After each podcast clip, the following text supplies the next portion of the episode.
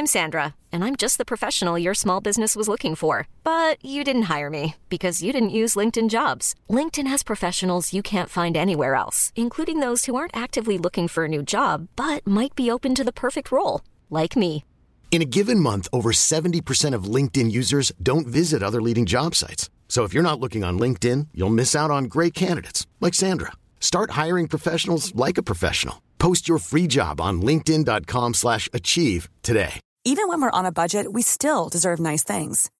Quince is a place to scoop up stunning high-end goods for 50 to 80% less than similar brands. They have buttery soft cashmere sweaters starting at $50, luxurious Italian leather bags, and so much more. Plus, Quince only works with factories that use safe, ethical, and responsible manufacturing. Get the high-end goods you'll love without the high price tag with Quince. Go to quince.com slash style for free shipping and 365-day returns. Extra! Millionaire Playboy in trouble again! Playboy Penny at it again! Read about it! Extra! Place grab young fella extra, extra!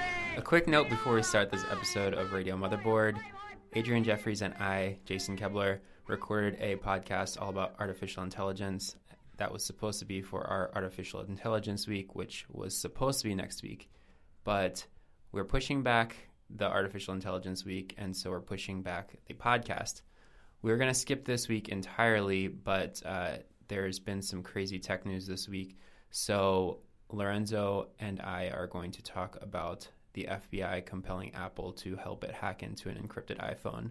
Um, it's just going to be me and Lorenzo talking for a few minutes. So if you want something a little more produced, you should leave now. If you want to stick with us, thank you very much. And we will start the show in a second.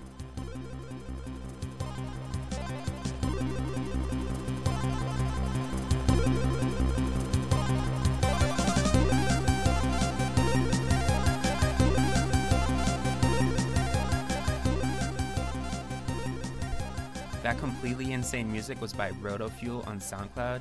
I thought that Street Fighter 2 esque music set up the Apple versus FBI battle quite nicely. Hi, I'm Jason Koebler, and I've got Lorenzo Franceschi Bicchierai. and we are going to talk about the FBI compelling Apple to hack into the encrypted iPhone of the San Ber- Bernard Bernardi- Bernardino San Bernardino shooter uh, from earlier last year. Um, Lorenzo, what is going on here? Just kind of broadly speaking. So, essentially, broadly speaking, um, just to start with the facts, the FBI is investigating uh, whether the San Bernardino shooter, you know, had planned this with somebody else or had any communication with other people, and uh, so they're going through a bunch of evidence. Um, and uh, in their investigation, they uh, came across an iPhone 5C that um, the shooter Farook um, owned, or actually, he was like uh, he was using it, but the, his employer owned it. Point is, uh, the the the iPhone is locked and encrypted, and the FBI can't access the data on it. So what they're trying to do right now is they are trying to basically force Apple to write some special software to get around some restrictions that would allow the FBI to hack into the phone. Right. And so the encryption debate has been going on. We've talked about it a few times on this podcast before, but it's been going on for really 10, 20 years. I actually read a paper today from 1995 that I'll talk about in a minute, and it could have been written yesterday. Um, in, as a result of this latest action.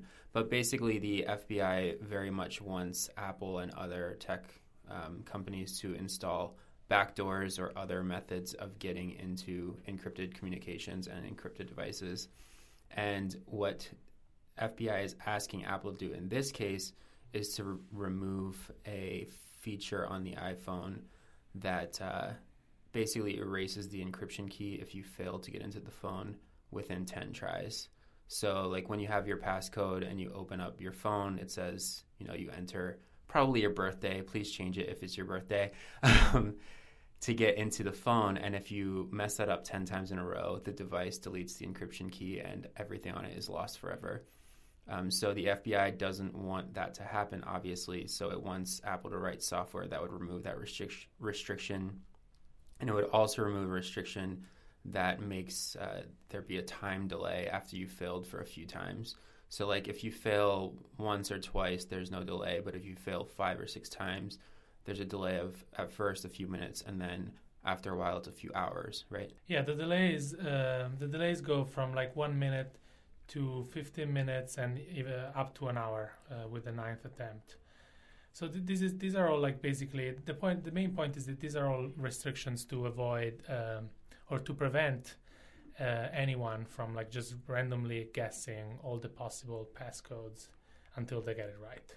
Right. And so the FBI is not asking Apple to give it the encryption key.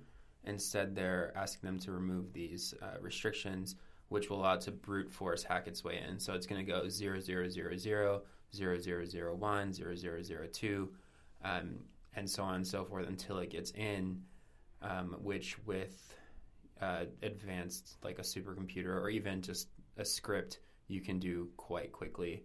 Um, let's break in really quickly just to discuss how how long it would take to brute force this because I think you have that on there as well.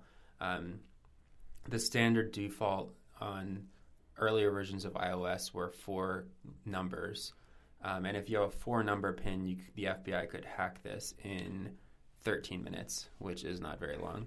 Uh, with a six digit PIN, it would take 22 hours. And with six letter password, which could include both letters and numbers, it would take 300 years. Yeah, and that's because even if um, let's just let's assume that Apple um, complies with the order, even in that case, there's still one uh, one limit that will that can't just can't go away because it's it's enforced at the hardware level of the iPhone, and this is a with this limit, you can only guess one password every 80 milliseconds. So essentially, you can only just do around 10, 12 guesses per second. That sounds like still like a lot, but the password cracking software, which is what the FBI essentially would use, allows for like, you know, thousands of guesses per second. So 10 guesses per, 10 guesses per second is really not that much. Right. And so you wrote a great story, which we'll talk about in a second, but um, what what are the main problems with this order? Like, why is everyone freaking out over this? Yeah, th- this order is a big is a big deal because I think it it, it shows um, that this it's basically the next step in the FBI's uh, fight against Apple in particular. Until now, there were like you know there were a lot of complaints. They were going on uh, congressional hearings and talking about how this was not, you know, encryption is a problem, we're going dark. But this is like a, an effective, practical proposal to get around encryption in this case, which, according to a lot of experts, could actually extend to other, not just other cases, but other more modern phones um, produced by Apple. So that's the first point that it's important to remember. And um, why is everyone freaking out is also because this is not this wouldn't just be what Apple used to do before, which was like get uh, phones and um, extract the data for the FBI, um, which was something that they did uh, multiple times. Uh, this would actually mean f- uh, for Apple to write custom software. So basically, Apple engineers would have to, you know, for a while work for the FBI effectively, and create um, a program just for the FBI that um, that the FBI could use um, in this case. And again, it's it's pretty clear from uh, the experts we talked to that um, this that software could easily be adapted in other cases.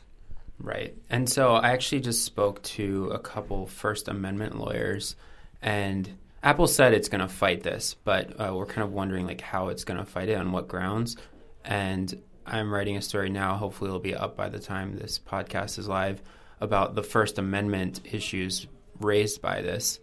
And interestingly, back in 2000, um, an appeals court in the Ninth Circuit, which I believe is California, um, I, I, could be wrong here, but I think it is, um, ruled that encrypted software encryption, encryption software, like the actual code for encryption, is protected speech or is protected by the First Amendment.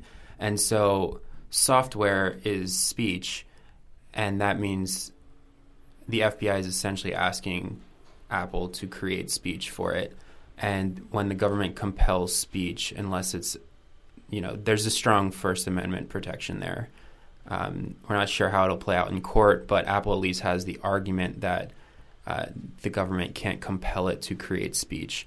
And um, we haven't talked about this yet either, but um, the FBI is asking Apple to write software for it and then sign the software, which means it would use it would basically give an Apple seal of approval um, to to run on any iPhone or to run on this iPhone specifically, um, which is something that the FBI can't do itself. Um, can you talk a little bit more about how that works, actually? Yeah, that's actually probably the key um, in this case. Um, because until until recently, I think with iOS 8 or iOS 9, um, I've actually until iOS 9, yes. Okay, let's let's let's start again. Um, yes, that's actually that's actually the key of this case, I think, because until recently, until iOS 9, um, it was possible for like uh, you know investigators or forensic experts to sort of um, to use uh, tools uh, software tools to analyze locked iPhones, and without the, these tools being approved by, by Apple. With iOS 9, Apple um, implemented some security features that require all software um, running on the, the, the, uh, the iPhone to be signed by Apple's key, which means, as you said, basically get an approval from Apple. So the FBI essentially, unless they steal Apple's master developer key, which is you know unlikely and also like completely out of the question here because that would be illegal, um, or unless they compel Apple to give it the key, which is also pretty unlikely and another like order of magnitude of in terms of you know being um, contentious. Uh, really needs Apple to collaborate, at least in creating the software. So there have actually been cases like this before where the government has tried to compel a company to do something. Um, some of the highest profile ones involve tobacco companies and the warning labels on cigarette cartons. And the Surgeon General is basically able to compel tobacco companies to include the official warnings, but it can't compel them to include other messages on the on the tobacco labeling. Um, and there's another case in the early 2000s where the FBI asked OnStar or a company similar to OnStar. Uh, the actual company is um, classified at the moment, uh, but most people believe it to be OnStar to basically turn their system into a spying system. And the courts ruled that that was compelled speech because it fundamentally interfered with the product of OnStar. Um, and basically, what the FBI is proposing here would fundamentally undermine um, Apple's security system, which is designed to keep people out. So Apple has a pretty strong argument that this would basically undermine what their software is designed to do, and their software is part of the speech that they've basically they've designed it to do this, and the government is asking them to not do what it's designed to do, which is uh, quite one size fits all seemed like a good idea for clothes. Nice dress. Uh, it's a it's a t-shirt. Until you tried it on. Same goes for your healthcare. That's why United Healthcare offers a variety of flexible, budget-friendly coverage for medical, vision, dental, and more. So whether you're between jobs, coming off a parent's plan, or even missed open enrollment, you can find the plan that fits you best. Find out more about United Healthcare coverage at uh1.com. That's uh1.com. it's quite a stretch, I suppose.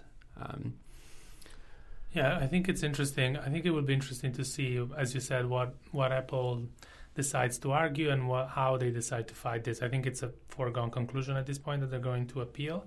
They haven't yet at this point, um, but they probably will. They're just they're probably just you know their lawyers are probably working very hard right now to figure out what's the best way to go about this. Um, because you know like it will be eventually will be balance you know the judge will have to balance the as you as you explained the first amendment protections and and arguments with um, the government's argument which is we have a warrant uh, it's a valid warrant and it's an investigation and we need the data Um, so it will it will be very interesting to see how this play plays out. It's really hard to predict. Apple has so far sort of won in court. Um, they haven't really gotten any sort of um, ruling, uh, like a de- definitive ruling in their favor, but they have been able to slow at least slow down um, the U.S. government. There was a similar case a few months ago. The U.S. government didn't make the same request, but it basically, and also this was different because it was an older phone. Uh, but the the U.S. government basically did um, ask Apple to uh, help them unlock this uh, phone, and Apple refused. Um, but they sort of like they um, they were able to prevail at least momentarily in that in that case. Right. So, can you tell us um, about Apple's Secure Enclave, which is a chip that basically holds down Apple Pay and Touch ID and um, the encryption key and a few other things. It's an actual separate processor that's on the iPhone 5s, 6, and 6s, right? Yes. So, the, the, yeah, the Secure Enclave is uh, basically a separate computer, and and yesterday when um, news of the the order were being discussed by experts. Initially, people were like, well, this is not going to apply to newer phones because the security enclave uh, should uh, enforce the limits that the FBI is trying to remove um, in a way that can't be removed even by Apple. That was the inter- the initial interpretation, even of people like um, Dan Guido, who's a security expert um, who has done a lot of work in terms of consulting uh, clients on iOS security a very well respected expert. And um, after some testing and after more studying, actually turned out that the security enclave does not enforce these limit these limits in a in a way that can't be bypassed. So even though it does add a little bit of a um, more trouble for the FBI if they really wanted to do the same with a newer iPhone, uh, it's technically possible to uh, essentially do the same attack uh, on newer iPhones, and um, all all the FBI or you know would have to ask Apple to do is create custom software for both the regular iPhone processor and computer and the security enclave. Right. So I spoke to two uh, lawyers today. One is Michael Froomkin, who is a professor at the University of Miami, and he actually wrote that paper I was mentioning earlier back in 1995 about the legality of asking uh, asking companies to provide the government with um, escrow keys, with keys that could unlock. You know, it's a, basically a backdoor. So I asked him about this, and he said that the FBI has chosen a really good case for it because a it was a heinous crime, b it involved it involves terrorism, and c the person whose phone they're trying to get into is dead, so he can't defend himself. He can't defend his First Amendment rights. And fourth, um, the phone actually belonged to his employer, and the FBI has permission from the employer to get into it. So he basically said that Apple is going to be fighting on its own First Amendment rights, not on the First Amendment rights of this dead terrorist, um, which is important, he believes, and probably is important, at least in the court of public perception. Um, I think almost every single technologist, journalist, uh, security researcher said this is very, very, very bad. But um, you know, I don't think he should be looked at as a paragon of what's right and wrong. But say, for instance, Donald Trump said, "Of course, Apple should comply," and you know some other. President, you have to deal with exactly what's going on in the world today, and that's San Bernardino. It's staggering to find out the FBI still cannot open that terrorist's phone because Apple made something that was uh, encryption uh, has encryption, and we cannot open it. Apple's been ordered by the courts to do so. They are fighting back, saying we cannot. What would President Donald Trump do about this? I agree 100% with the courts. We should, in that case, we should open it up. I think security overall, we have to open it up and we have to use our heads. We have to use common sense. Somebody the other day called me a common sense conservative. But to think that Apple won't allow us to get into her cell phone who do they think they are? No, we have to open it up. Well, they, you know, Apple says that if if they had a workaround or let the government in, that would be good for hackers on everybody's phones. Uh, Apple, this is one case, and this is a case that certainly we should be able to get into the phone and we should find out what happened, So, why it I happened, mean, do you and think that this uh, is the maybe case? there's other people involved. Like, do you think this is an that. important precedent, like legally speaking? Yeah, the, I think, as you said, I think the FBI definitely, if they did choose this case on purpose to make a point, they make it. They made a good choice, and uh, you could just see it in the reactions from um, candidates and even DC, some DC insiders. Um, I think it's it could definitely set a precedent. Uh, I mean, this is what a lot of uh, legal experts assume. Um, you know, setting precedent is not to. I mean, this wouldn't necessarily mean that the next judge will have to do the same because it's a local court, it's not the Supreme Court. But it would still, you know, it would still be the first case of its kind, and it would basically be um, a slippery slope, if you will, or um, a taller mountain to climb for for Apple every, you know, the next time they receive a similar order. Right. And then the other lawyer I talked to is Nate Cardozo of the Electronic Frontier Foundation said that this could very well backfire on the federal government because even if they do get into this particular iPhone and even if they're able to get into other iPhones, he said that the iPhone 7 having having no like in, internal knowledge of Apple at all, saying the iPhone 7 will probably be completely impossible to get into. Like Apple will basically throw away the key entirely. Like they won't even be able to alter the firmware after it um, has been has been um, released. So he said, if I were Apple, I would be doing everything in my power to ensure compliance with the next one of these on the iPhone 7 would be impossible. If I'm Apple, I'm designing the iPhone 7, so none of the techniques the government is contemplating would work against it. Um, and I think that's probably a safe bet because Apple has really um, doubled down on privacy ever since the Edward Snowden um, revelations, the initial ones. And Apple has really built its brand on this idea of privacy. And a lot of people have said, well, that's the only reason Apple cares about this because it cares about its bottom line. But that's a perfectly reasonable reason to not want to comply with the government. Um, I think people trust Apple because they have been one of the very few super large companies to enable default encryption to um, you know lock down almost all of its everything on the iphone like imessage is also encrypted and one of the better uh, methods of communicating if you're interested in um, secure communications as is facetime so i think i think apple is probably looking for another solution moving forward Yeah, I think uh, that's the that's also um, Cardozo's point is uh, the same that uh, risk security researchers that I spoke to made yesterday.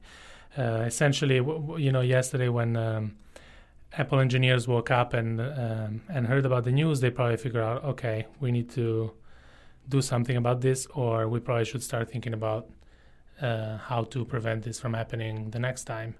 Uh, again, we don't have any like inside knowledge, but both Guido and Jonathan Zdziarski. Should we check how the that's close uh, was another security researcher who's done a lot of work in forensics for the iPhone. Um, they both agree that basically this means that uh, Apple from now on will have to assume that they can become their own adversary, to use like a security um, lingo. Uh, but what that means is that from now on, basically, Apple will have to assume that they might be forced to hack themselves, and they'll have to get ready for that. Whether that's possible, though, it will have, remain to be seen. I think that um, you. Could, I mean, there are definitely like technical uh, ways that they could do it, but you also have to think that if they lock themselves out, um, they will lose some capabilities, like to push um, updates or um, improvements to the iPhone. Yeah, I mean, it seems like it's going to be a give and take. Like, if they do lock this down on hardware on the hardware side for the iPhone 7 and there's some sort of flaw that is a major major risk cuz they can't patch it like that's what it would mean I would assume yeah or I, one one of the theories that I heard was that they could um, basically force the user to input the passcode when there's a security update so in that case um, the security update would never be pushed and would never be installed unless the user agrees to it Right, which also uh, raises some other security issues, such as people are pretty bad about updating their phones often, uh, which we see on the Android side. But I guess we also see it on iPhone. Um, I know there, that's a whole nother bucket, a whole nother barrel of worms. Is that a statement? Bucket of worms? I don't know. Yeah, I'm I'm losing my uh, bucket of snakes. Bucket of snakes. Yeah, something like that. So um, yes. Anyways, this is probably the biggest uh, tech politics story. Someone someone said of the last ten years. Um, I don't know if it's necessarily that big, but it's certainly the biggest tech news story of this year so far, at least when it comes to tech policy. Um, and it certainly will continue to be a huge story. So um, that's why we decided to talk about it today. Um, as I said, this is not a normal episode of our podcast, so um, please excuse uh, the kind of roughness of it and excuse uh, if there's any sounds in the background. We're recording in like a tiny box right now. So hopefully you learned something. And if you do like the podcast, um, subscribe to us on iTunes um, and please tell your friends. We're trying to grow the show. Uh, we'll be back with a more produced and polished episode next week. And in a few weeks, we'll have the artificial intelligence story that we were supposed to have today. Do you have any last thoughts, Lorenzo? Are we good? I think I think we're good. Yeah. Okay. All right. Have a good weekend, everyone. Bye.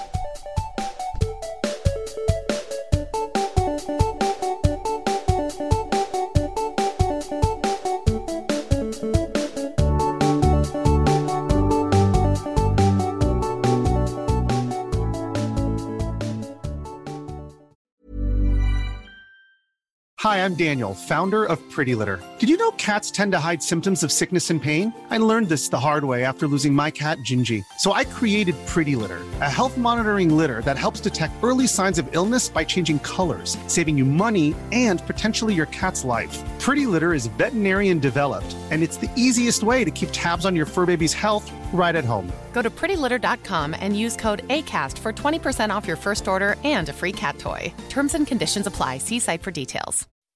When you make decisions for your company, you look for the no brainers. If you have a lot of mailing to do, stamps.com is the ultimate no brainer. Use the stamps.com mobile app to mail everything you need to keep your business running with up to 89% off USPS and UPS. Make the same no brainer decision as over 1 million other businesses with stamps.com. Use code PROGRAM for a special offer. That's stamps.com code PROGRAM.